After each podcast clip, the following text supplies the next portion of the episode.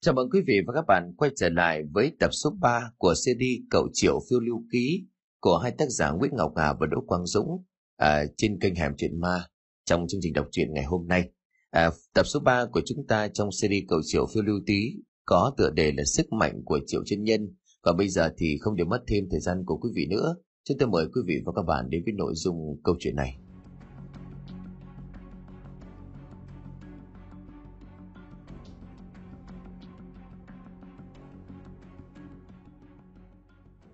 Ở xa xa trước mặt của Triệu Chân Nhân gần hẻm núi có một cái hồ phẳng lặng như là mặt gương, đang có một trận chiến là hai người đang bao vây tấn công một cô gái. Trong hai người kia có một gã đàn ông mặc áo choàng đen đứng lơ lửng ở trên không trung. Trước người của hắn ta còn có một con dao long được ngưng tụ ra. Con dao long màu đen kia nhìn giống thật, hơi thở mạnh mẽ tấn công điên cuồng. Dường như là kẻ này cũng giống như là Triệu Chân Nhân, là đừng Si Vân đưa vũ khí, hoặc là có thể là bên trong cơ thể của tên này cũng có năng lực. Triệu Chân Nhân thoáng giật mình bởi vì trong số đám nhân nô kia thì tên này rất mạnh, cho nên hành động lần này càng phải cẩn thận. Người còn lại chính là một thanh niên mặc đầu chọc hếu, lạnh lùng đứng ngạo nghễ chỉ về phía không trung xa xa. Trong không trung đang điều khiển một thanh kiếm nhìn cực kỳ uy lực. Gã chém từng nhát xuống phía cô gái có dung nhan tuyệt sắc mặc áo đen. Cô gái này lúc ở bên ngoài Triệu Chân Nhân cũng có ấn tượng rất lớn, bởi vì nàng cực kỳ xinh đẹp. Cẩn thận Triệu sư đệ, đừng có mà thấy gái là loài thích tung tăng răng nghe chưa? Quan sát thì cứ quan sát, đừng có mà nhúng tay vào. Ta thấy những kẻ này thực sự đều rất mạnh. Và Dương ở trong hắc mộc bình thấy Triệu Chân Nhân nhìn về phía tiểu thư kia bằng một ánh mắt si mê ngây dại thì lên tiếng nhắc nhở cảnh báo. Phân Hồ thì im lặng chăm chú nhìn cô gái này. Gã nhận ra được cô gái này có một mị lực rất lớn. Lẽ nào à ta chủ tu về mỹ thuật giống như xà vương và hồ ly ngày trước? Cơ mà nhân loại mà có thể tu luyện công pháp này thì con bà nó cũng rất là kỳ quái. Cô gái này chính là nhân nô của nhai xế, mà còn được gọi là nhai tí, là loài mình rồng đầu chó sói, là con vật cương liệt hung dữ, thường nổi cơn thịnh nộ, tính khí hung hăng, khát máu và ham sát sinh, thích trận chiến, chính là đứa con thứ bảy của Long Thần. Lúc này nhân nô của nhai xế đang bị hai tên nhân nô khác vây công, à đang cố gắng chật vật chống đỡ. Có điều bị hai người vây công thì hiển nhiên là à phải cực kỳ gắng gượng. Hơn nữa bị con dao long cuốn lấy, nhân nô này không thể nào trốn nổi, nên trợ giúp nàng không hay là mặc kệ. Triệu Chân Nhân lắc đầu một cái thầm tính toán, mặc kệ cho hai huynh đệ của mình khuyên can. Thế gái đẹp gặp nạn mà không cứu thì không phải là tác phong của mình, nhất là nhìn dáng vẻ cực kỳ nõn nà của nàng thế kia mà bị giết chết thì phí của lắm. Hai tên nhân nô quy mạnh mẽ thật, nhưng mà chưa chắc ta không thể đánh lại được. Triệu Chân Nhân siết chặt tay cầm hai thanh bảo kiếm mà Si Vân đưa cho lúc trước. Cảm nhận từng luồng long lực đang mãnh liệt tuôn trào trong cơ thể mà cảm nhận thấy khó chịu. Nhìn hai tên nhân nô kia có vẻ như là có ý đồ không tốt với cô gái này. Đôi mắt của tên nam tử mặc áo choàng đen kia bắt đầu đỏ rực lên, nhìn về phía của nàng lộ rõ vẻ thèm khát. Các liền vất tay mạnh điều khiển con dao long, dao long bắt đầu biến hóa. Triệu Chân Nhân không kìm lòng được liền quát, dừng tay lại. Giữa thanh niên bạch nhật tin các ngươi lại giá giờ trò định sàm sỡ với tiểu thư xinh đẹp này. Đột nhiên Triệu Chân Nhân gầm lên một tiếng vang trời, lời nói ra thể hiện mình là bậc chính nhân quân tử cực kỳ khí khái. Thôi chết, tên này dại gái rồi, đúng là sĩ gái rồi. Vật Dương và Vân Hồ bên trong hắc mộc bình nhìn nhau lắc đầu than thở. Triệu Chân Nhân lập tức thi triển thân pháp, tốc độ nhanh không tưởng lao lên. Do đã có kinh nghiệm từ trận chiến trước cho nên bây giờ gã rất tự tin. Lúc này cô gái nhân nô của nhai xế cảm nhận được mình như lâm vào đường cùng. Hai người trước mặt này đều có thực lực phi phàm, đặc biệt là con dao long màu đen kia. Nó chính là một pháp bảo biến thành, thể hình to lớn vô cùng, thân thể của nó hoàn toàn bao vây kín quanh nàng. Mà cái tên đầu chọc kia lại có bí thuật phong sát cực kỳ ghê người. Chỉ một trận phong sát đánh tới, cho dù có muốn chạy thì cũng như là chạy ngược gió, Tốc độ của nàng giảm cực nhiều, có mấy lần còn bị cơn gió mang theo luồng sát khí này làm cho thương tích đầy mình. Mới có ngày thứ bảy mà ta đã lâm vào đường cùng, chỉ còn hai ba ngày nữa là có thể thoát ra được nơi này. Lẽ nào phải bỏ lại tín phụ mà giữ mạng sao? Nàng cắn chặt môi đến bật máu, ánh mắt lộ ra vẻ quyết đoán. Lên! Bất ngờ nhân nô này liền phóng tay ra, một nắm phỉ trầm tạo ra một con phượng hoàng băng khổng lồ. Thân thể của nó được tạo ra từ từng tầng băng cực kỳ cứng rắn, ngăn lại từng cơn phòng sát dao lòng đang tấn công mình. Đây chính là bí thuật phòng thủ cuối cùng của nhân nô này. Thật bất ngờ, nàng móc trong người ra thêm một nắm phi châm khác, tạo thành một con phượng hoàng lửa. Ngọn lửa nóng cháy cuồng bạo thiêu đốt mạnh mẽ. Mỗi một lần đập cánh con phượng hoàng lửa này đều phá hủy hết phòng sát do tên đầu chọc điều khiển, hoặc đánh lùi con dao long do đồng bọn của gã chỉ định. Nhưng hai con phượng hoàng băng và lửa này cũng chỉ có thể đánh lùi từng cái một mà thôi. Đại ca, ả này có thực lực rất mạnh, chúng ta đuổi theo ả đến tận đây mới giữ chân lại được. Nếu diệt được ả thì chúng ta có thêm một tín phủ nữa. Biết đâu không chừng trên người của ả cũng có thêm tấm tín phủ. Ta sẽ dùng dao long khống chế ả lại. Sở Huỳnh mau dùng tốc độ ra tay giết ả cướp lấy. Cơ mà đừng để cho ả rút tín phủ ra rồi chạy khỏi đây. Ta nhìn nàng rất được đấy. Vòng nào ra vòng đấy, đã rất lâu rồi ta chưa được đụng vào người của nữ nhân. Mà nhìn nàng này ta rất thấy ưng. Gã nhân nô mặc áo đen nói với đồng bọn. Ánh mắt của tên này tỏ ra cực kỳ nham hiểm, dùng những tia nhìn vô cùng dâm đãng quét lên người của nữ nhân nô kia, không bỏ sót lại bất cứ một bộ phận nào. Đây chính là hai tên nhân nô của Bì Hí và Toan Nghê. Nhìn hắn có vẻ già hơn nhưng lại là sư đệ của gã đầu chọc. Hai tên này liên thủ và cùng nhau đi tiêu diệt những người khác, mục đích là cùng nhau lọt vào túp của bốn người. Được, nhưng mà ta vẫn sợ ở bên ngoài Long Thần và chủ nhân theo dõi, để có cách gì che mắt được họ không? Quy định của Long Thần cho phép giết đối thủ không giao nộp tín phủ, cơ mà việc ăn thịt nữ nhân kia ta cũng thích. Tên đầu chọc nói bằng giọng nham hiểm dầm đắng, ánh mắt cũng tham lam giống hệt với sư đệ của mình. Nhìn vào bộ ngực đang căng phập phồng vì lo lắng của cô, đối với thủ lộ rõ vẻ thèm muốn. Đại ca yên tâm, ta có cách, cứ mà trước hết hãy bắt sống nàng đã. Vừa dứt lời thì gã nhân nô mặc áo choàng đen cắn răng một cái, đôi mắt đỏ ửng điên cuồng thôi động pháp lực. Chỉ thấy con dao long khổng lồ gầm rú lên, tách ra làm hai cái đầu. Khi thế của con dao long hai đầu màu đen đột nhiên tăng mạnh, ngang tầm với con phượng hoàng băng. Chỉ cần phán được con phượng hoàng băng là nữ nhân kia sẽ bị con dao long quấn lấy. Đáng chết! Nữ nhân nô của Thao Thiết cắn răng lộ ra vẻ điên cuồng, cô hết sức ngăn cản con dao long lại. Nhưng vào đúng lúc này, dừng tay lại, các người dừng tay lại cho Triệu Mỗ. Hai thanh niên sức dài vai rộng lại đi bắt nạt một tiểu thư chân yếu tay mềm sao? Bỗng nhiên một tiếng lòng ngâm vang lên, có một gã thanh niên ánh mắt mang theo dáng vẻ bỉ ổi đang tiến lại gần chúng. Hai tay của gã cầm hai thanh kiếm đan vào nhau, bộ dáng vô cùng khí phách. Khuôn mặt tuy đẹp trai, cười cười nhìn đều già vô cùng, đó chính là Triệu Chân Nhân. Do đánh thắng được một trận với một nhân nô của Thao Thiết, cho nên lúc này đã đủ tự tin lộ ra khuôn mặt thật của mình. Hai gã nhân nô kia đều quay đầu nhìn lại về phía của kẻ vừa nói. Nếu nhân nô kia cũng quay đầu lại, thấy được kẻ này đang lao tới, nhìn khuôn mặt của người này à hơi giật mình. Là ngươi sao, Triệu Triệu Suy Vân? Nàng khó có thể tin nổi. Tại sao tên này lại tới trùng hợp đúng vào thời khắc nàng bị dồn tới đường cùng?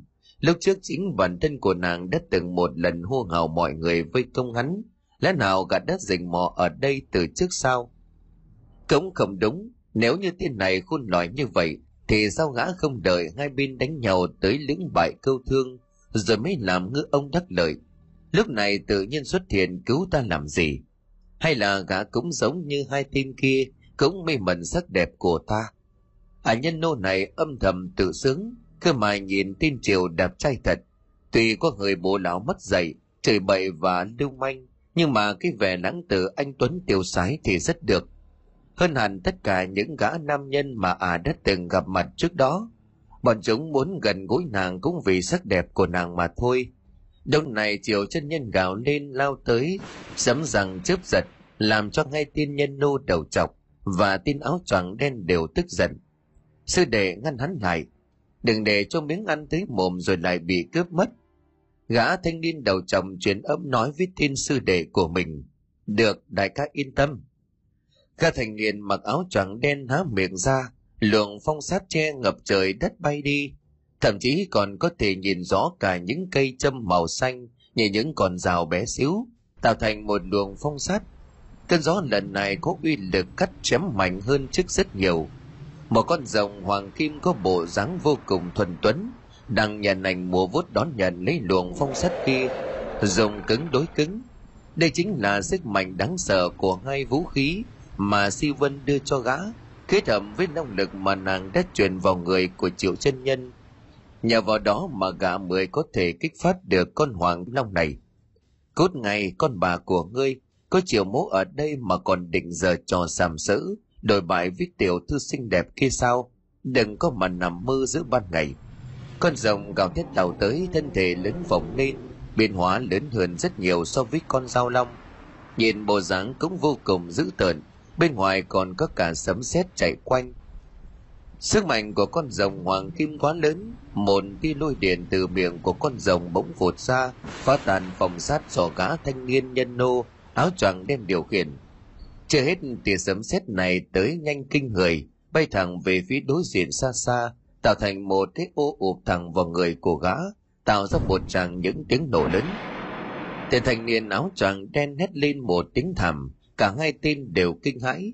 Bọn chúng vẫn còn tưởng rằng phong sát kia thừa đủ để cầm chân kẻ vừa mới xuất hiện. Ai ngờ rằng chẳng những đối phương có thể dễ dàng cản lại, đối phương còn dùng sấm sét bất ngờ đánh trọng thương đồng bọn của mình.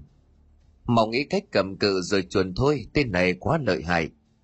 Các thanh niên đầu trong lúc này hoảng sợ quay sang nhìn Triệu Chân Nhân, ánh mắt tỏ ra cực kỳ lo lắng. Nhìn gã chỉ bằng một chiêu mà làm cho đồng bọn của gã bị thương nặng, đặt cương vị là gã cũng chẳng thể nào chống đỡ nổi. Tên này có uy thế thực sự khủng khiếp, có thể đe dọa đến tính mạng của mình. Ý nghĩ của tên nhân nô này vừa xuất hiện thì thanh kiếm khổng lồ do gã điều khiển bỗng nhiên chuyển hướng tấn công về phía của Triệu Chân Nhân. Chẳng biết vì sao lớp phù văn trên cây kiếm kia lại bắt đầu chuyển động, tuy là không ngừng đổ về mũi kiếm, tạo nên một quầng sáng rực rỡ. Rồi bất chợt thanh kiếm khổng lồ này bỗng nhiên bằng tốc độ nhanh như tia chớp đâm thẳng về phía của Triệu Chân Nhân. Cản ta sao, biết ta là ai không? Ta là Triệu Chân Nhân, một mình ta chấp hết. Bà ngươi nữa dám trước mặt Triệu mỗ làm ra những việc thương thiên bại lý, ối rồi ôi như thế này sao? Ngươi, cả người nữa, tại sao lại nhìn chằm chằm vào những bộ vị mẫn cảm của tiểu thư kia mà không biết xấu hổ là sao? Lẽ nào các ngươi không sợ đau mắt, có còn thiền lý nữa không? Khi thế của gã như là mưa lũ tràn qua đê, cả đứng im không thèm né tránh, thanh kiếm thứ hai trên tay đã bất ngờ phóng ra. Một con hắc long cũng từ đó bỗng nhiên xuất hiện, dùng cứng đối cứng với thanh kiếm khổng lồ do tiên nhân nô kia đang điều khiển. Cả hai lập tức va chạm trên không trung. Con hoàng kim long của Triệu Chân Nhân bỗng nhiên lại há miệng, phun rằng hai đường sấm sét đánh thẳng về phía của hai tên nhân nô. Cả hai tên kia đều biết được rằng không thể tùy tiện đỡ luồng sấm sét đang lao tới này được, cho nên cả hai cùng thi triển ra những chiêu thức ngăn cản lại. Đặc biệt là tên đầu chọc là nhân nô của bí kia, nổi tiếng là phòng thủ chắc chắn. Xung quanh người của gã lập tức xuất hiện một bộ xích đang trói quanh một trái núi rất lớn. Sấm sét đánh thẳng lên bộ xích rồi bắn ra, nhưng dư lực lôi điện ẩn chứa trong sấm sét vẫn truyền thẳng vào cơ thể của gã thanh niên đầu trọc, làm cho mặt của gã tái dại cả đi, nhưng rồi cũng dần khôi phục lại được. Tên thanh niên áo đen kia được con dao long bảo vệ, cho nên cũng có thể dùng dao long đánh bay sấm sét, nhưng mà sấm sét giống như là điện vẫn cứ chui vào cơ thể của hắn, làm cho thân thế của hắn bị giật co rúm người lại. Con dao long cũng mở đi mất một lúc, có điều sau đó thì lại ngưng tụ lại được như lúc trước. Mà tên này lúc trước đã bị thương do lôi điện mà Triệu Chân Nhân phóng ra, cho nên lần này hết sức cẩn thận dặn dò nhau. nhưng do tốc độ của Triệu Chân Nhân ra đòn quá nhanh, lại cực kỳ quyết đoán, làm cho ngay tên mình cực kỳ luống cuống. Triệu Chân Nhân mới chỉ đánh giá có hai đường sấm sét thôi, đã làm cho cả hai tên phát hãi. Cô gái kia nhìn Triệu Chân Nhân ánh mắt tỏ ra vô cùng nể sợ, ngay cả Vân Hồ và Vật Dương cũng vậy. Hai tên này không thể ngờ được Triệu huynh đệ của mình ra tay lợi hại, sát phạt và quyết đoán như vậy. Vật Dương tấm tắc khen ngợi, thật không ngờ Triệu vô sỉ kia lại có thể mạnh mẽ đến như vậy. Tên này đúng là văn vở, giỏi diễn kịch, thích giả chết bắt quả. Ngay cả hai huynh đệ ngươi mà vẫn còn giấu giếm sức mạnh. Ta nhớ trước kia tên này yếu kém lắm, chẳng lẽ sức mạnh kia là do dòng cái Si Vân ban cho? Vân Hồ thì cũng ngạc nhiên không kém than thở, thật sự là gã quá hùng hãn, có bản lĩnh vậy. Nếu là ta, ta cũng có tư cách để chiến đấu sòng phẳng với những tên nhân nô này. Si Vân kia đúng là có ơn tái tạo cho Triệu đại ca. Đúng như câu nói, cuộc đời anh đang là một đường thẳng, gặp em rồi phút chốc lại rẽ ngang, đúng là may mắn vô cùng. Triệu đại ca ơi là Triệu đại ca, ước gì mình được như anh ấy. Bây giờ con hắc long do thanh vũ khí của Triệu Chân Nhân biến thành bỗng nhiên hú lên một tiếng vô cùng quái dị, tạo thành một tràng những âm thanh nghe như tiếng thác nước khổng lồ chảy từ trên cao xuống đầm vào mặt nước vậy. Rồi từ miệng của nó phát ra những vòng tròn màu sáng. Sóng âm này xoay quanh bằng tốc độ kinh người, rồi lao thẳng về phía của hai tiên nhân nô, khiến cho hai kẻ này lập tức khựng người lại. Đây chính là sự lợi hại của thanh vũ khí thứ hai mà Si Vân đưa cho Triệu Chân Nhân. Nó không phát ra lôi điện, nhưng nó có khả năng khắc chế thần hồn rất mạnh mẽ. Ngay cả ngay tên Vân Hồ và Vật Dương ở trong hắc mộc bình cũng cảm thấy sắp không thể chịu đựng nổi đến nơi. Cả hai nhìn nhau hoảng sợ, bởi chúng chỉ là những thần hồn không có thực thể bảo vệ, mà hắc long này giống như mũi khoan đánh thẳng vào điểm yếu của đối phương vậy, mà thần hồn chính là điểm yếu nhất. Uy lực của những vòng sáng do hắc long phát ra mạnh mẽ, làm cho gã thanh niên áo đen cùng gã chọc đầu lập tức cảm thấy thần hồn của mình nổ tan tác, bắt đầu rơi vào trạng thái mê muội. Không tốt! Các thanh niên đầu chọc kinh hãi thốt lên, ta còn bị mê man đi chốc lát, thế này thì sư đệ sao có thể chống đỡ nổi? Có điều lúc này gã cũng không còn để ý tới sư đệ được nữa, bởi vì Triệu Chân Nhân đã lao tới mục tiêu chính là gã. Con bà nó, kẻ này là ai? Sao lại có thực lực mạnh tới mức chỉ cần vài chiêu thức đã làm cho ta chật vật như vậy? Mạnh mẽ như thế này thì làm sao mà có thể chống đỡ nổi? Đây là quái vật con mẹ nó rồi. Các thanh niên đầu trọc cảm thấy căng thẳng, không dám chậm trễ, liền nghĩ cách đối phó.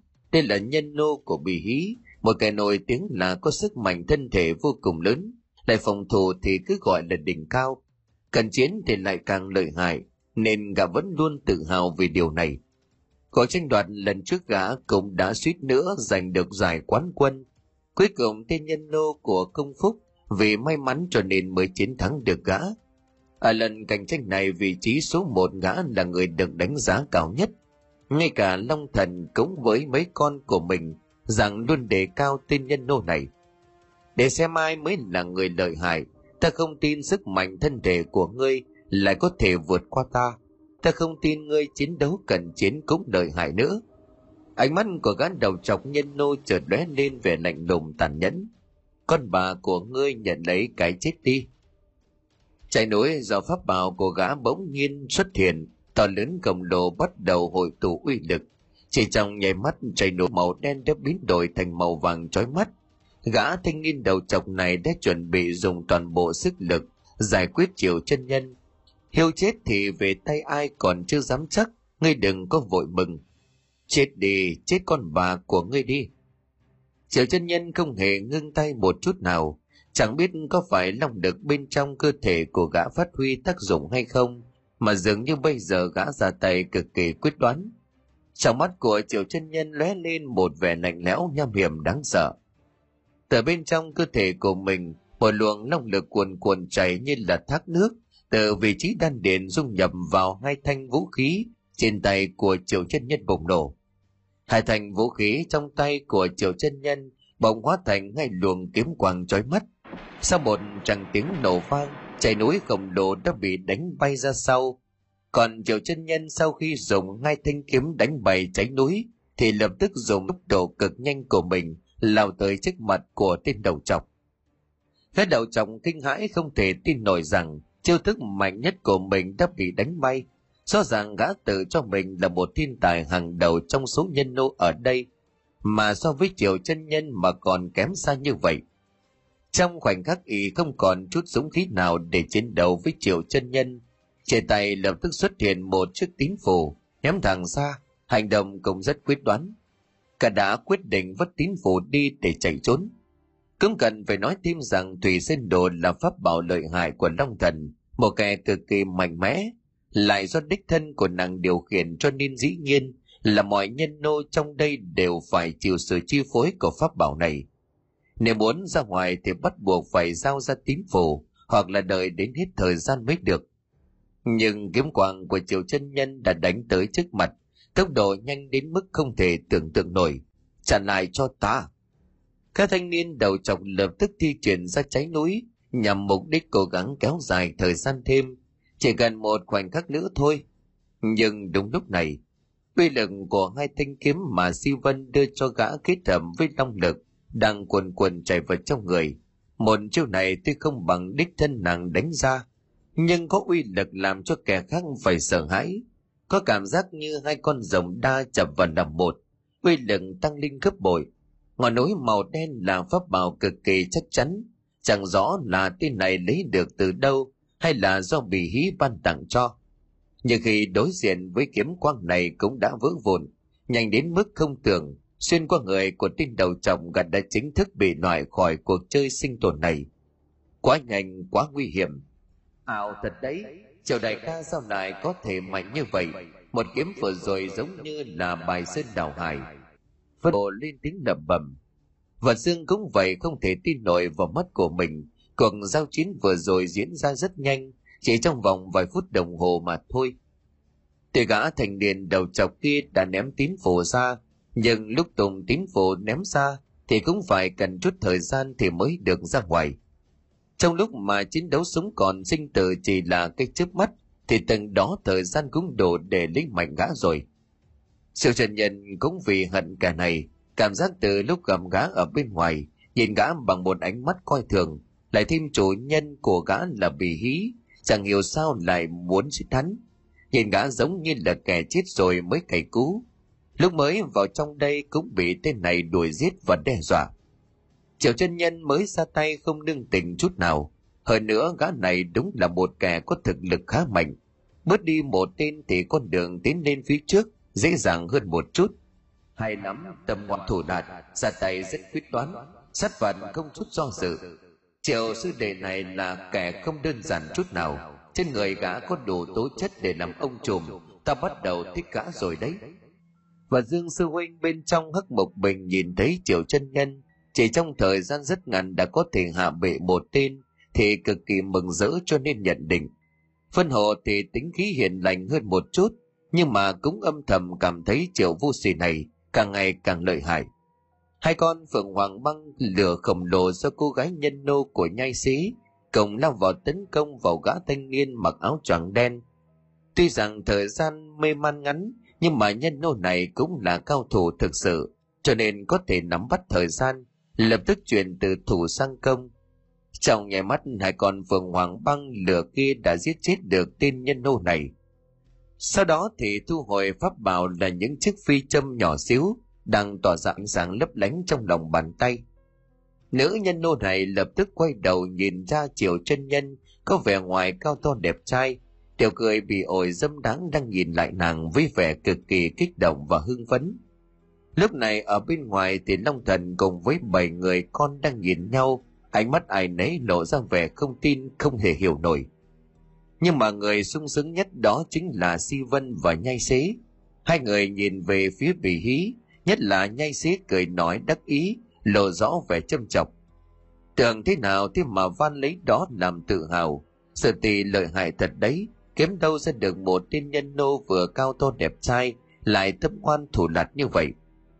Si Vân chỉ biết lắc đầu cười không nói gì, nhưng mà trong tâm tâm của nàng luôn lo lắng cho sự an nguy của Triệu Chân Nhân, cho nên mới đưa cho gã Hải Thành kiếm, mà đối với nàng đó là một điều cực kỳ quan trọng. Có thể nói đó chính là pháp bảo ban mệnh của nàng. Nếu ví dụ chẳng may Triệu Chân Nhân kia mà bị chết đi, Hải Thành kiếm kia mà bị kẻ khác luyện hóa, lúc đó thì hết hơi thực sự. Chẳng hiểu vì sao nàng vẫn luôn tin tưởng gã, cứ may mà Triệu Chân Nhân này không làm cho nàng thất vọng. Lúc bình thường trước mặt những nhân nô, những đứa con của Long Thần đều uy nghiêm cao cao tại thượng, có điều ở trước mặt người anh em của mình thì bọn họ lại dễ dàng biểu lộ ra bản tính, tùy ý nói cười, thấy khoái chí là khoái chí ra mặt, muốn cười nhạo là cười nhạo được ngay. Có lẽ Long Tộc cũng giống nhân tộc ở điểm hay ghen ghét và đố kỵ. Nhân nô của Nhai Xế đào tạo may mà gặp được nhân nô của Si Vân tỷ tỷ, bằng không thì số phận của nàng e là... Một người mập mạp có khuôn mặt dữ tợn nói, đây chính là Nhai Xế, ở bộ dáng hình người nói, tất cả đang nhìn vào bức họa sơn thủy đồ bàn luận.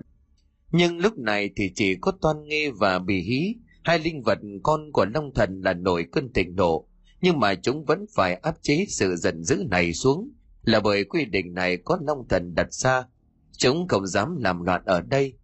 Hai tên cùng nhìn ra những chỗ xung quanh bức họa Thủy Sơn Đồ, tưởng chừng đã nắm chắc thành công là diệt sát được nhân nô của Nhai Xế.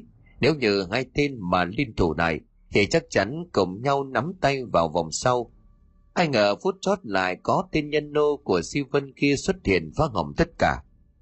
Bị Hí gương mặt co rúm lại, nhíu mày, cầm chén rượu đập mạnh xuống bàn với vẻ đầy tức giận. Người vừa nói nhân nô của ta phải chết cơ mà. Nhai Xế cười rồi chế giễu. Đối với những linh vật như bọn họ, thật ra thì cũng chẳng phải quá để ý tới chuyện sống chết của những nhân nô kia, nhưng mà đây còn là yếu tố mặt mũi. Dù sao một ngàn năm mới có một lần, lại liên quan đến việc hóa long thành thần của bản thân mình. Đám nhân nô kia chúng có chết sạch thì cũng chỉ là chuyện nhỏ mà thôi. Nhưng mà khi cả đám linh vật này ngồi với nhau như vậy, thì dĩ nhiên là mỗi người đều hy vọng nhân nô của mình tạo ra xuất sắc hơn, để có thêm một chút mặt mũi. Đương nhiên đó cũng chỉ là chút ít mặt mũi mà thôi, thực lực mới là điều mà chúng hướng tới. Yêu, yêu con mẹ nó rồi. Trần Bình Hán lên tiếng nói làm cho tất cả mọi người đều giật mình, ngay cả Long Thần cũng nhìn về phía một gã đàn ông trung niên, cơ bộ râu dài màu trắng.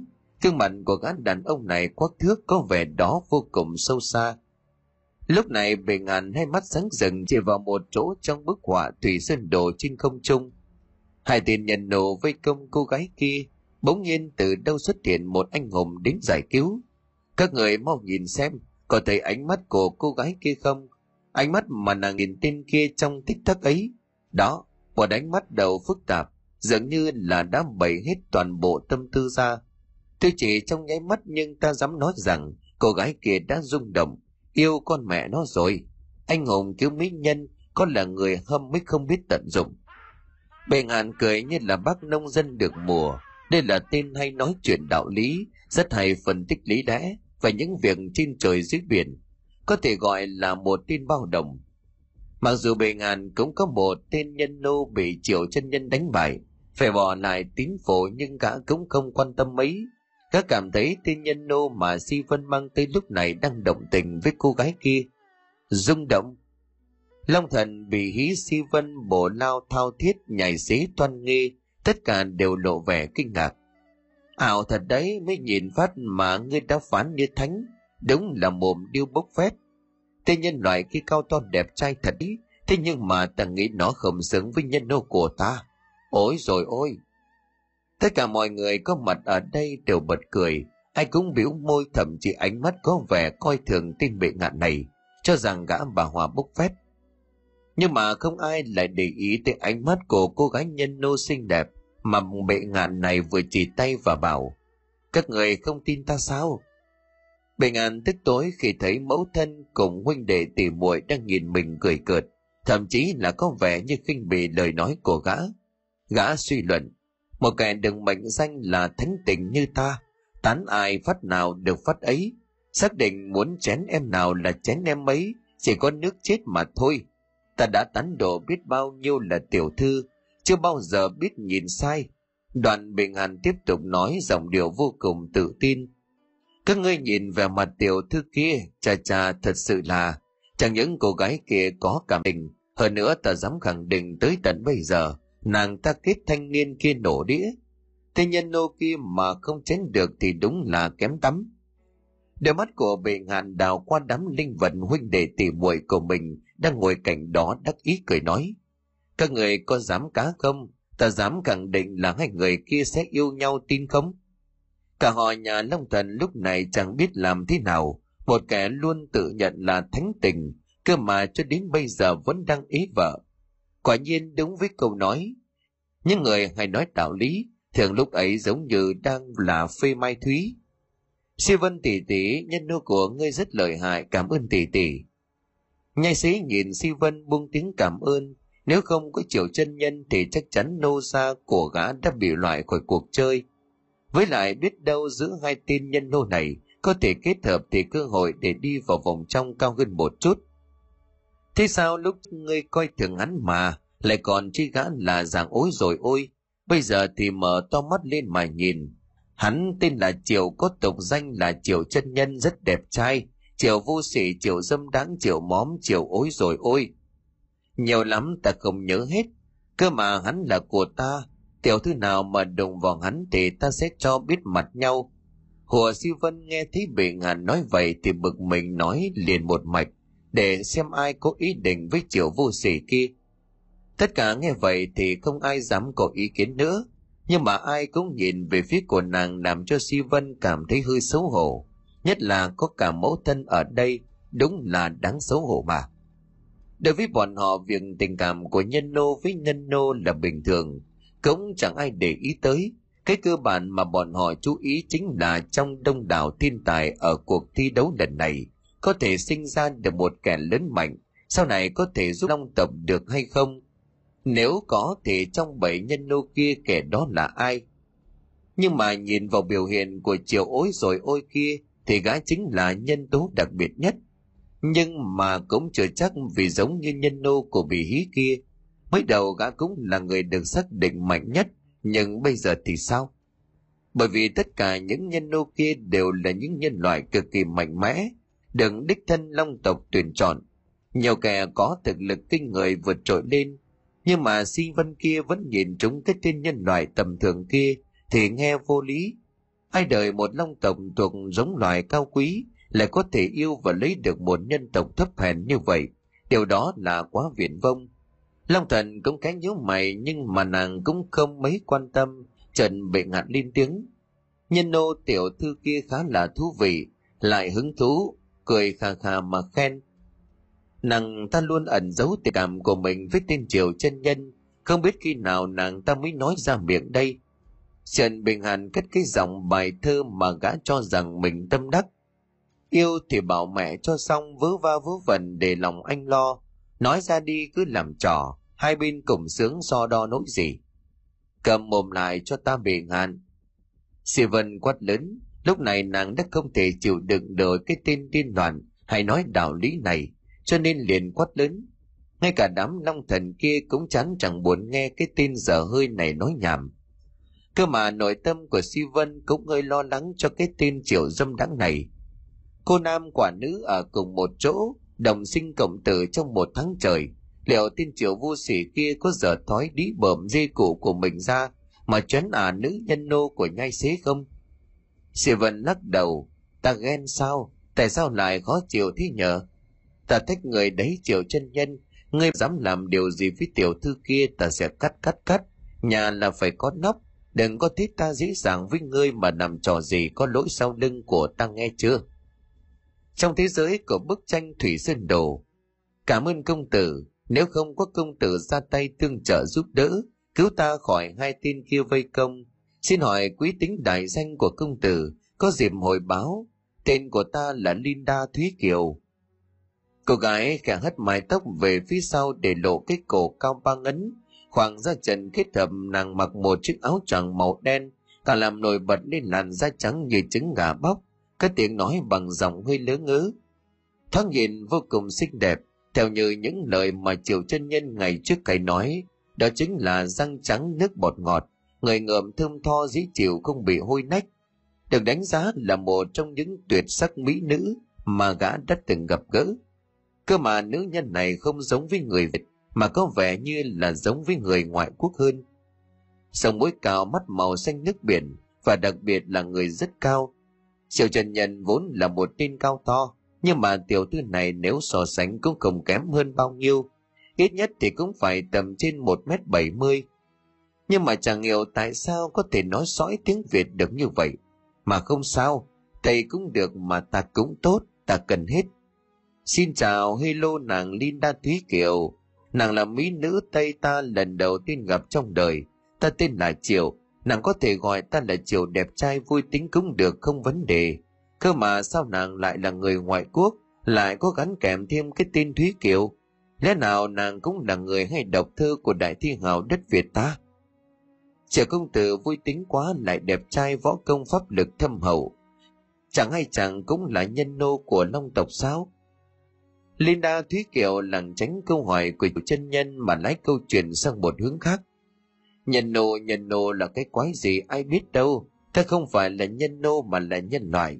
Tại sao loài người chúng ta phải làm nô lệ cho chủng loại khác, chịu sự sai bảo của bọn chúng? Triệu Chân Nhân kích động nghe thấy vị tiểu thư Tây ngoại quốc này nói có vẻ như là sợ hãi và rất bức xúc, cho nên gằn lên từng tiếng. Triệu công tử bình tĩnh, làm gì mà căng? Theo như lời của ta tìm hiểu thì Long tộc này vốn rất kiêu ngạo, lại có nhiều pháp thuật và sức mạnh, mà ở đây thì nắm đấm của ai to người đó làm bá chủ. Chúng thích gọi ta là gì thì gọi, ai quan tâm.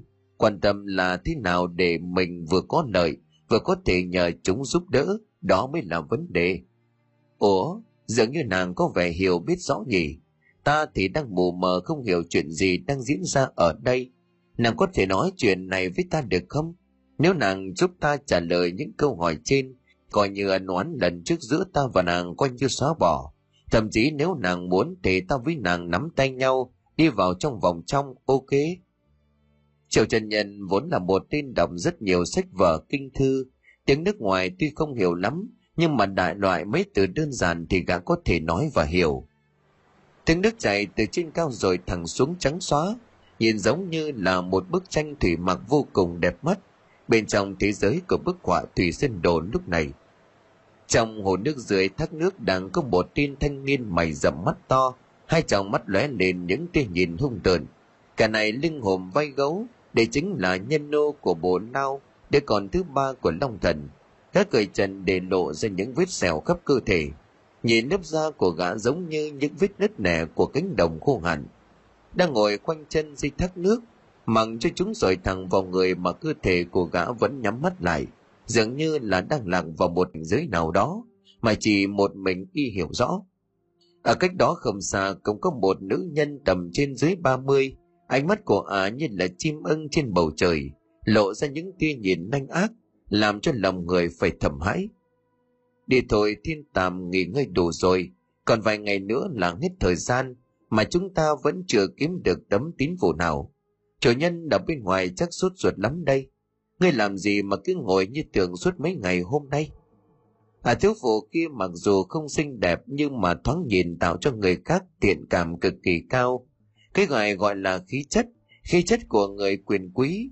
Chẳng rõ tuổi và gốc gác của ả à ở đâu, thế nhưng mà nhìn người phụ nữ vô cùng đặc biệt. Đây chính là nhân nô của Toan Nghê, cũng là người con thứ tám của Long Thần. Vừa dứt lời thì bỗng nhiên trên cơ thể của gã thanh niên đang ngồi dưới nước kia bỗng nhiên xuất hiện dao động mãnh liệt. Từng làn hơi nước chạm vào cơ thể của gã bỗng nhiên bốc hơi, giống như nước lạnh gặp than củi vậy. Thỉnh thoảng cơ thể của gã phát ra những âm thanh giống như là tiếng kêu của dã thú ngàn năm đang bị bao vây, có thể thoát ra bất cứ lúc nào. Cái gì thế này? Tên này đột phá sao? Tại sao có thể như vậy chứ? Thiếu phụ có một cặp mắt chim ưng kinh ngạc nhìn gã thanh niên có tên Thiên Tàm đang cởi trần dưới nước. Pháp môn của tên này tu luyện cũng rất kỳ lạ, xung hợp hai loại thủy và hỏa. Sự này là điều vô cùng hiếm thấy. Xét theo ngũ hành thì giữa nước và lửa luôn là hai thế cực đối nghịch nhau. ấy vậy mà tên này có thể dung hợp được vào nhau bên trong cơ thể. Cơ mà ở đây toàn là quái vật, những dạng tồn tại mà con người chẳng bao giờ dám nghĩ tới, mà còn có thì chuyện quái gì cũng có thể xảy ra. Thanh niên gầy chân từ từ mở mắt. Nếu như nói à thiếu phụ kia như một con chim bơi trên trời, thì thanh niên thiên tàm này lại như một con thú hoang cổ xưa trên mặt đất, làm cho người đối diện cảm thấy cực kỳ bá đạo, khí thế vô cùng mãnh liệt. Thiên tàm ngoác miệng cười, lộ ra một bộ răng trắng sáng bóc, cơ mà hình thức bên ngoài quá kỳ dị, cho nên nhìn tên này có vẻ ngoài vô cùng xấu xí. Ta vừa mới dung nhập hoàn toàn được hỏa ngũ hành và thủy ngũ hành, tạo ra một thứ năng lượng mới. Lần này thì khả năng nắm trước vô địch sẽ tăng lên mười phần. Con bà nó, lần trước ta chỉ còn thiếu chút nữa là lọt qua vòng hai, để rồi xem lần này thì sao. Kẻ nào ngăn cản ta sẽ phải chết. Thanh niên nghiến tàm nghiến răng ken két ngửa mặt lên trời mà gào thét điên loạn. Khi trước người đánh ngang với ta, hiện giờ nếu như thế thì ngươi lại mạnh hơn ta sao? Vì thiếu vô nhân kia nhìn thiên tàm bằng ánh mắt kinh ngạc xen lẫn ghen tị, bởi vì tiến vào thế giới của bức tranh Thủy Sơn Đồ không bu. Hai người bọn họ chạm mặt nhau. Sau một hồi chiến đấu thì cả hai không làm gì được đối phương. Ngoài ra sau khi vào thế giới của bức tranh Thủy Sơn Đồ này, hai bọn họ đều bị cả khắc vây công, cho nên quyết định bắt tay với nhau. Đều có giao kèo là cùng nhau vượt qua vòng một, sau đó tính tiếp. Nếu mà đánh nhau lần nữa chắc chắn sẽ chỉ là một chiêu ta dí cho ngươi chảy rẽ đất. Con bà nhà nó, kể cả lần này cái thằng Triệu Suy Vân kia, nó có chạy ta cũng có thể bắt sống được nó. Nó có chạy vào thúng, kể cả là nhân nô của Bì Hí xuất hiện ở đây, ta cũng đá cho nó trẻ mặt ra. Trong mắt tất cả những nhân nô vào thế giới của Thủy Sơn Đồ này, ngoài trừ Triệu Chân Nhân là không rõ sự tình, thì chỉ có nhân nô của Bì Hí mới là tên thực sự nguy hiểm. Gã vừa có sức mạnh, có tốc độ, lại phòng thủ cực kỳ chắc chắn. Pháp bảo là tránh núi có sợi xích bảo vệ lấy, có thể thu phóng tùy ý, rất khó có thể tìm được gã. Chỉ có điều tất cả đều không biết tên nhân nô kia đã bị Triệu Chân Nhân chém chết, thậm chí là phải để lại luôn cả hồn phách ở nơi này không kịp chạy trốn. Ánh mắt của thiên tàm hiện lên một sự tự tin, lẩm bẩm nói tiếp với ả phu nhân. Cơ mà ngươi tu luyện thiên về tốc độ, lại thuộc về hệ phong ngũ hành, nhưng mà hiện tại nếu người chiến đấu với ta thì chắc chắn không phải đối thủ của ta. Ta sẽ dung nhập được hai loại ngũ hành vào với nhau. Con bà của nó, để rồi xem ai mới là vô địch. Hàn lần này chủ nhân sẽ rất ngạc nhiên cho mà xem. Ta mà đứng số hai thì đố ai dám nhận số một, các người đều phải chết. Thiên tàm vừa mới đột phá năng lực, gã có vẻ như là muốn phát tiết nên nói chuyện có vẻ như là bất cần theo kiểu bố địch sợ ai. Làm gì mà ngươi căng như vậy? Thiên tàm không cần ngươi phải điên lên như thế, đừng có mà đắc ý quá sớm. À phu nhân cười lạnh lẽo nhắc nhở gã. Đừng quá tự đắc, tất cả những nhân nô trong sơn thủy đồ này đều là yêu nghiệt, đều là thiên tài. Ngươi có thể đột phá lúc này nhưng mà biết đâu họ cũng đột phá thì sao? Ngươi giống như là nhân nô của Bì Hí, có thực lực nhưng mà không có đầu óc. Phải dùng cái đầu, đừng có mà chủ quan. Gái trước là dễ toạch lắm. À phu nhân kia tỏ ra khinh thường tên thiên tàm này. Mới may mắn đột phá được một phát mà làm như mình ghê gớm lắm rồi, coi thường tất cả. Những kẻ này dễ bị chết sớm lắm. Đi thôi, tất cả bảy nhân nô có bảy tín phù, chúng ta chỉ cần hạ hai tên cướp lấy hai tấm phù là chắc chắn lọt vào top của bốn người. À phu nhân này nói bằng giọng rừng rưng, có thể do à là người không ham đánh giết, hoặc là chủ tu về công pháp ngũ phong hành cho nên tốc độ của à vô cùng nhanh. Lần trước lúc mà va chạm với Triệu Chân Nhân, à nhận thấy tốc độ của mình có thể dư sức tóm sống Triệu Suy Vân kia. Cơ mà à cứ muốn mình là mục tiêu dòm ngó của những kẻ còn lại. Có mạo hiểm cho nên mới bắt tay với thiên tàm tạo ra một đội. Ở đây ai cũng đều có dã tâm, ai cũng tính toán theo cách riêng, nhưng mà mục tiêu duy nhất vẫn là vị trí đứng đầu mà chủ nhân của những người con của Long Thần giao phó. Lúc này hai người thiên tàm và vị phu nhân kia bay đi. Triệu Chân Nhân đang đứng trước một mặt hồ, ánh trắng chiếu xuống làm khung cảnh như là mộng đẹp vô cùng. Cơ mà tâm trí của gã lúc này chẳng để đến cảnh vật mà chú ý cảm nhận. Từ khi nhận được long lực của Si Vân, cho gã đã lột xác hoàn toàn, không còn là một Triệu Chân Nhân yếu đuối như trước. Có đôi lúc gã tự hỏi mình đây là mơ hay là thực. Qua cuộc nói chuyện với Linda Thúy Kiều, gã đã ngộ ra nhiều điều, biết được nhiều điều. Hóa ra thầy vạn trước kia cũng không rõ ràng lắm, cho nên ông không thể giải thích được những hoài nghi mà bấy lâu này gã vẫn luôn tìm hiểu. Hỏi ra mới biết Linda Thúy Kiều kia là người ngoại quốc, cơ mà cũng là người có năng lực đặc biệt, có thể điều khiển được một trong những ngũ hành chi lực. Điều này ngay cả bản thân của nàng cũng không rõ ràng lắm. Cuối cùng bị một thiết lực thần bí giống như long tộc này bắt đi dạy cho pháp thuật. Triệu Chân Nhân thì khác nàng, gã chỉ là một kẻ mồ côi không cha không mẹ, được thầy vạn dẫn về nhà nuôi nấng, dạy cho pháp thuật. Nhưng mà chẳng hiểu may mắn thế nào mà có được năng lực nhìn vào người thấy mùi của các loài yêu ma quỷ quái, cho nên được ông hết lòng tài bồi hỗ trợ. Trên hành trình diệt ma trừ yêu cũng học được không ít pháp thuật, ăn những linh đan dược diệu, tạo nên được một cơ thể và căn cơ khỏe mạnh vững chắc. Nhưng may mắn nhất là lại được Si Vân, một long tộc vô cùng yêu thích gã, đang nâng đỡ, âm thầm động tay chân vào người của gã từ lúc chiến đấu với Ngô Công yêu vương trước kia. Linda Thúy Kiều kia cũng nói cho gã hiểu về vấn đề tu luyện. Ở đây cũng có mấy cảnh giới, chủ yếu là liên quan xung quanh đến ngũ hành nguyên lực, gồm có kim hệ nguyên lực, mộc hệ nguyên lực, thủy hệ nguyên lực, hỏa hệ nguyên lực, thổ hệ nguyên lực. Ngoài ra còn có một số nguyên lực thuộc dạng biến dị như bằng phong và lôi điện. Những nhân loại có năng lực nếu sở hữu những nguyên lực càng nhiều thì lại càng mạnh, nhưng mà để tu luyện đến mức độ cao cấp hơn thì sẽ là con đường vô cùng gian nan và khó khăn. Việc tu đạo hay là tu luyện nói chung đều phải hỏi có tính kiên trì, nhẫn nại, bền tâm, vững chí và cư duyên. Nếu bất cứ một yếu tố nào cũng không được, gã hỏi Linda Thúy Kiều về việc phân cấp độ của việc tu luyện thì được nàng nói: ta nhìn sở hồng của ngươi tạp tham, gì cũng biết nhưng mà không theo một đường lối cụ thể nào rõ ràng. Có cần cờ pháp thuật của một đạo sĩ, nhưng mà lại có cả nền móng của nguyên lực của pháp sư, lại thêm khả năng đấm đá của đấu sĩ, cho nên cơ thể ngươi mới mạnh mẽ như vậy. Cơ mà ta thích công phu võ mồm của ngươi là lợi hại nhất.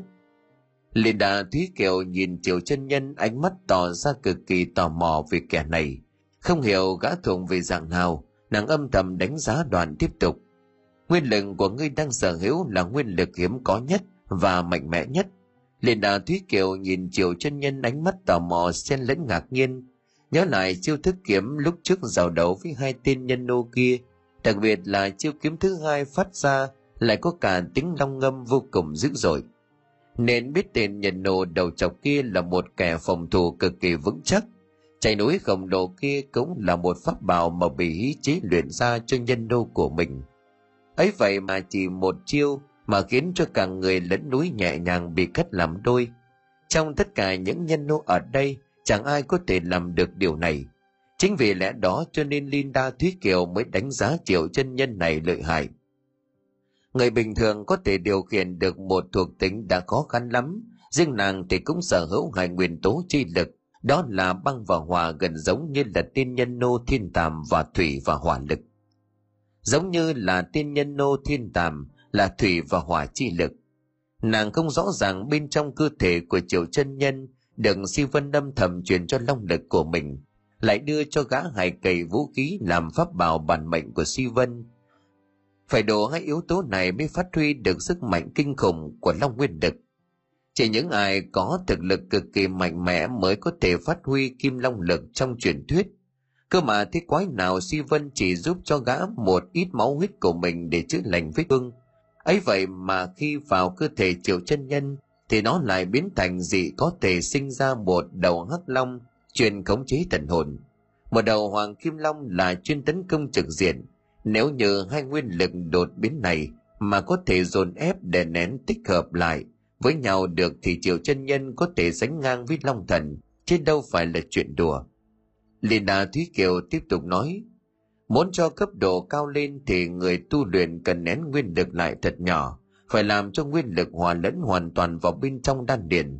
Sau đó thì nguyên lực tự động thẩm thấu qua từng tế bào, sẽ khiến cho ngươi mạnh mẽ hơn. Cứ như vậy mà phát triển lên, có thể phân chia cấp bậc ra làm mấy bậc như hệ thống cấp bậc ma pháp, sơ cấp ma pháp, trung cấp ma pháp sư, cao cấp ma pháp sư, ma đạo sư, thánh ma đạo sư, thần cấp. Nói tóm lại là con đường vẫn còn chông gai, ta tu luyện đến này đã lâu rồi mà mới chỉ là trung cấp ma pháp sư mà thôi. Linda Thúy Kiều thở dài mà nói, ê khoan đã, đấy là về pháp sư đúng không?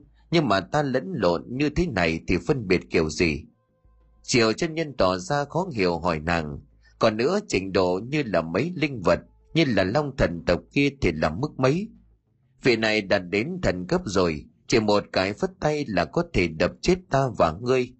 Khoảng cách giữa một cấp của đạo sư nó là trời với đất vậy, ở giữa mỗi cấp độ lại chia ra làm hạ kỳ, trung kỳ và hậu kỳ. Ta nhìn sức mạnh của ngươi lúc chém chết tiên nhân nô kia hẳn là đang ở giai đoạn trung cấp mà pháp sư hậu kỳ, sắp sửa lên đến cao cấp mà pháp sư. Phương Tây chúng ta cũng chẳng rõ người Việt ngươi gọi đó là gì, cơ mà cũng không phân biệt đẳng cấp khác nhau là bao nhiêu. Giữa mà pháp sư và đạo sĩ cũng có những điểm chung, cơ mà ngươi đúng là có những thứ rất đặc biệt. Kỳ quái thật. Linda Thúy Kiều nhìn Triệu Chân Nhân bằng một ánh mắt ngưỡng mộ và ghen tị. Triệu Mẫu ngoài vẻ đẹp trai hào hoa lãng tử, anh tuấn tiêu sái, hiền lành thật thà, võ công thâm hậu ra thì chẳng còn được ưu điểm gì sất. Ta nhiều khi cũng tự hỏi lòng mình, sao lại có thể yếu kém như vậy được chứ? Nghe đến đây, Linda Thúy Kiều nhìn gã ngạc nhiên, miệng lẩm bẩm, dì ngươi cũng giỏi cơ mà, bốc phét và bao hoa là ngươi đạt đến mức độ hỏa thần thanh rồi. Nói mà không biết ngượng mồm, vô sỉ hết mức. Xong lời này thì cả hai người lâm vào trạng thái trầm mặc, mỗi người đều theo đuổi suy nghĩ của riêng mình. Riêng Triệu Chân Nhân thì thầm nghĩ, nếu cứ tiếp tục đi trên con đường này thì đích đến cuối cùng của nó là gì? Trường sinh bất lão, thay trời hành đạo, sức mạnh cao cả. Nhưng kệ mẹ nó, bất kể là gì cũng được, cờ đến tay của ai người ấy phất. Nghĩ nhiều làm cái quái gì chứ, đau đầu. Hắn từ từ nhắm mắt lại, bên cạnh là tiểu thư ngoại quốc có tên nửa Tây nửa Ta, không hề biết được rằng mấy mẹ con nhà rồng ở bên ngoài đang chú ý đến hắn. Hắn chính là tiêu điểm lớn nhất trong Thủy Sơn Đồ, cơ mà ánh mắt của một nữ nhân khác, đó chính là Si Vân, đang quan sát gã nhất cử nhất động. Chỉ cần gã có biểu hiện thái độ gì khác với lại nhân nô của nhai xế kia thì về quả này là ối rồi ôi luôn. Dương Vân Hồ cùng với Vật Dương lần này là nhàn nhất, cả hai tên chẳng phải làm gì, chỉ ở bên trong hắc mộc bình đàm đạo về thư ca, về nữ nhân. Chẳng biết ai trong hai kẻ này khe khẽ ngâm một câu thơ, khiến cho Triệu Chân Nhân giật mình tỉnh lại. Không hiểu hai tên này đang nói ai, lẽ nào đã nói mình. năm trăm mua được một giờ, chưa đầy hai phút mất tờ năm trăm, anh bốc phét như thần, gì mà mấy tiếng khiếp không lạnh hồn. Một nam tử lưng hùm vai gấu đi cùng với một thiếu phụ giữa núi rừng, chốc chốc lại dùng thần thức quét qua phạm vi xung quanh, không bỏ sót một lá cây ngọn cỏ. Mấy tên kia chạy trốn đâu hết rồi chứ? Tại sao đi bao nhiêu hôm nay không thích kẻ nào? Chỉ có vài hôm nữa là hết thời hạn một tháng. Ta và ngươi mà không kiếm được mỗi người một tấm linh phù thì bị loại đấy. Vị thiếu phu nhân có cặp mắt như là chim ưng nói với thiên tàm, dòng điều có phần lo lắng.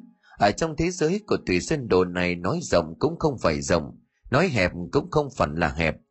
Thế nhưng mà những kẻ nào nhát gan không chiến đấu thì tìm cách ẩn nấp hoặc chạy trốn, thì lúc đó tìm kiếm để tiêu diệt khó khăn. Bằng chứng là đã gần hai mươi hôm mà hai tên thiên tàm và vị thiếu phu nhân này cũng chẳng tìm thấy bóng dáng của một tên nhân nô nào cả. Nếu như không kiếm được một tấm linh phù nào thì coi như là thua cuộc. Những tên nhân nô này chắn sẽ bị người của long tộc của trách, thậm chí là đen đồi sẽ bị giết chết. Tổng cộng chỉ có bảy tên vào đây, tương ứng với bảy tấm linh phù, mà vòng này thì sẽ loại ba tên, chỉ còn bốn tên lọt vào vòng hai. Cả hai tên đều không biết được rằng một mình Triệu Chân Nhân đã kiếm cho mình được hai tấm linh phù, dò diệt được hai tên nhân nô của Bỉ Hí và Thảo Thiết. Tiểu thư Linda Thúy Kiều khi cũng được một tấm, coi như là hai người đã chắc chắn lọt vào vòng sau. Thiên tàm và nhân nô thiếu phụ ai cũng là người tâm ngoan thủ lạt, ai cũng có dã tâm rất lớn, mỗi người đều theo đuổi một suy nghĩ riêng. Nếu như ngày cuối cùng mà không tìm thấy ai, chắc chắn giữa hai tên nhân nô này sẽ phát sinh một trận tranh đoạt để cướp lấy tín phổ để đi tiếp. Hai người bọn họ vừa chuyện trò vừa dùng thần thức tra xét xung quanh, thì bất chợt Thiên Tàm giơ tay lên báo cáo cho vị phu nhân kia im lặng. Gương mặt gã căng thẳng quan sát xung quanh, dường như nhận ra được một điều gì đó khác lạ. Nơi này vừa mới xảy ra một trận chiến đấu vô cùng ác liệt. Bỗng nhiên...